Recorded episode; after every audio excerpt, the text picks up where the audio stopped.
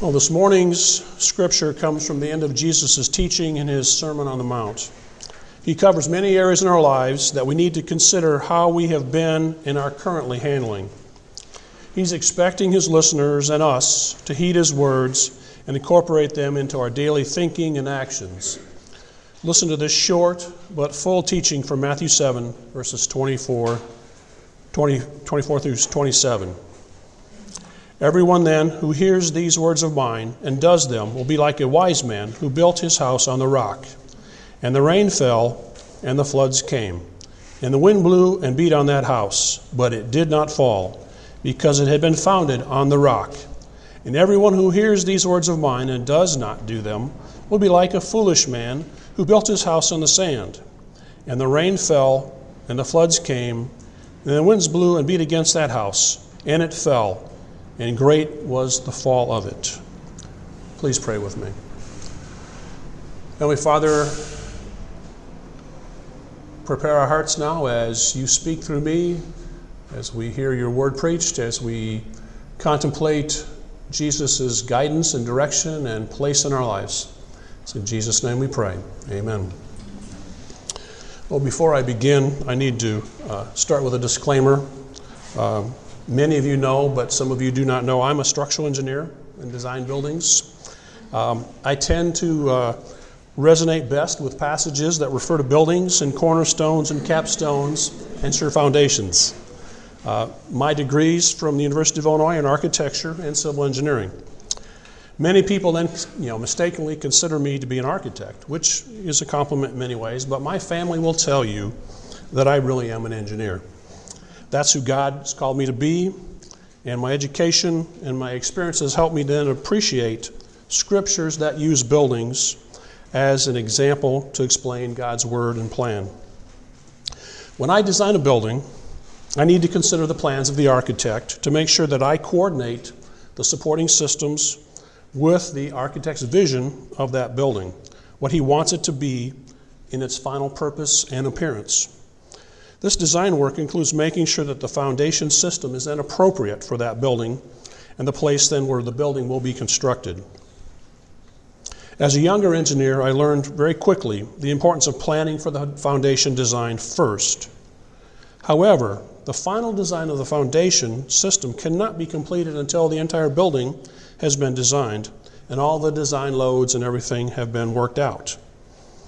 One of the biggest mistakes a structural engineer can make is to design a magnificently put together building with the most innovative designs, but neglect the foundation design and allow the contractor to place the building on just any old foundation.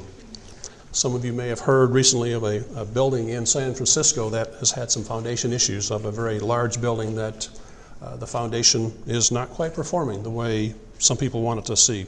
So it's, it's out there. A solid and, found, solid and sound foundation is a major key then to the success of a building project. Basing your life on God's word and truth is also critical to the life that God has called you to live. Let's see how then Jesus can teach us this lesson from our scripture passage this morning. For those of you who like to take notes on the back of your bulletin, there's a spot where you can take notes. There's three uh, outline topics here we're going to cover. Listen to what your teacher, what he says to do, do what he says, uh, the wise builder and the foolish builders. Let's consider what we should learn from our teacher. We've all been students at some time in our lives. Many of you are completing part of that stage, many of you are in the middle of it right now. We can usually trust and listen to what our teachers say to us, at least as it relates to their expertise and experience in the fields that they're teaching you in. We still need to use discernment in acting on the teaching of others. Today's scripture is certainly one place where we can trust the teacher. Jesus has proven in all his teachings to be credible and trustworthy, so we should be able to follow his directions. Jesus starts this section with the phrase, Everyone then who hears these words of mine and does them. Other translations start with a transitional phrase, therefore. The point is that this is a teaching that's something we should consider important because Jesus tells us it's important and wants us to pay attention. He calls us to listen and then act on his words. James expresses this well in his letter, starting with verse 22 from chapter 1. But be doers of the word, and not hearers only, deceiving yourselves. For if anyone is a hearer of the word and not a doer, he is like a man who looks intently at his natural face in a mirror. For he looks at himself and goes away, and at once forgets what he was like. But the one who looks into the perfect, blessed, looks into the perfect law, the law of liberty, and perseveres, being no hearer who forgets but a doer who acts, he will be blessed in his doing. Isaiah 51 7 calls us to listen to the Lord. Listen to me, you who know righteousness, the people in whose heart is my law. Fear not the reproach of man, nor be dismayed at their reviling. In his encouragement of the Jewish believers, the writer of Hebrews refers to a writing from Psalms chapter 3, verses 7 through 12. Therefore, as the Holy Spirit says, today if you hear his voice, do not harden, harden your hearts as in the rebellion on the day of testing in the wilderness, where your fathers put where your voice where your fathers put me to the test and saw my works for forty years. Therefore I was provoked with that generation, and said, They always go astray in their hearts. They have not known my ways. As I swore in my wrath, they shall not enter my rest. But take care, brothers, lest there be in any of you an evil, unbelieving heart, leading you to fall away from the living God. We are therefore called to listen to God's guidance and stay close. Let's now consider the wise builders. Jesus spells out one of his main points to be like a wise man who built his house on the rock. The writer of Ecclesiastes helps us understand this wisdom and folly in chapter 9, verses 11 through 18. Again, I saw that under the sun the race is not to the swift, nor, to, nor the battle to the strong, nor bread to the wise, nor riches to the intelligent, nor favor to those with knowledge but time and chance happen to them all. For man does not know his time. Like fish that are taken in an evil net, and it, when, it, when it suddenly falls upon them. I have also seen this example of wisdom under the sun, and it seemed great to me. There was a little city with few men in it, and a great king came against it, and besieged it, building a great siege works against it. But there was found in it a poor wise man, and he by his wisdom delivered the city. Yet no one remembered that poor man.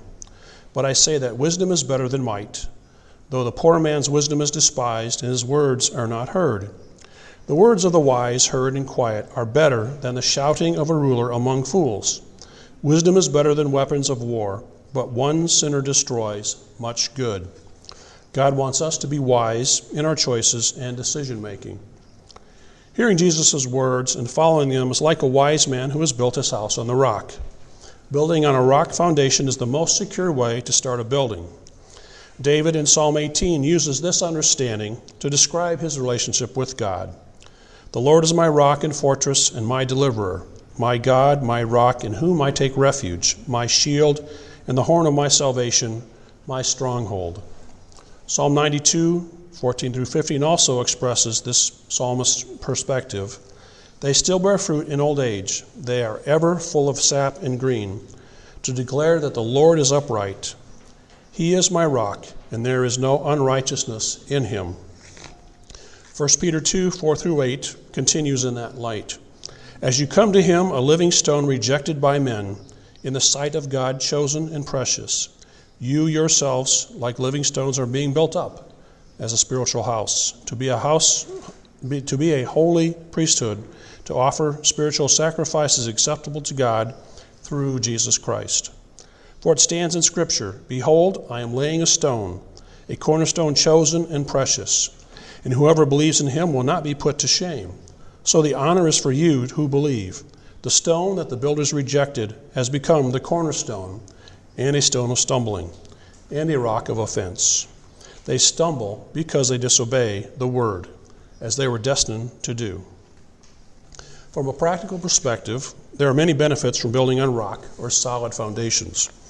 Building on a solid foundation makes it easier to complete the whole building project.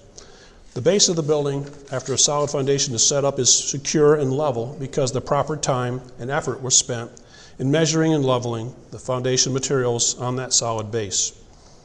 This usually takes some time to do correctly, but the extra time usually pays off, since the wise builder will not need to make adjustments in the upper parts of the building to make sure it's straight and true. The building can be built according to plan and can proceed efficiently. When this building is designed and constructed according to the applicable building codes or guidelines that we use to design buildings, you can expect to see this building resist typical wind, storm, and earthquake loads. The same can be said for you, the builder of your life. Your life is important to God, and He wants you to build it on His Word, the firm foundation. As you grow and mature, God is teaching you and guiding you along His plan. He uses life lessons with the study of His Word to prepare you for the next steps or phase in your life. He is, in a sense, firming up the foundations of your life. As you build your life on Christ, you can weather the trials and storms of this world with the Holy Spirit living in you, your house. Let's now consider those foolish builders. Jesus continues his teaching. The foolish builder does not follow the words of guidance and builds his house on the sand. One of the problems with this builder is his foolishness. Old Testament wisdom from Jeremiah chapter 5 helps us understand what Jesus is referring to here. Declare this in the house of Jacob, proclaim it in Judah. Hear this, O foolish and senseless people, who have eyes but see not, who have ears but hear not. Do you not fear me, declares the Lord? Do you not tremble before me? I place the sand as the boundary for the sea, a perpetual barrier that cannot pass. Though the waves toss, they cannot prevail. Though they roar, they cannot pass over it. But this people has a stubborn and rebellious heart. They have turned aside and gone away. Peter's letter to the Corinthians in chapter 3 of 1 Corinthians warns of foolishness and worldly wisdom. Let no one deceive himself. If anyone among you thinks he is wise in this age, let him become a fool, that he may become wise. For the wisdom of this world is folly with God. For it is written, He catches the wise in their craftiness. Foolish builders of buildings and of lives typically cut corners and try to rush the process. They do not listen to the advice and counsel of wise and experienced builders. They expedite the work while rationalizing that the foundation work is close enough and should be sound enough to continue building.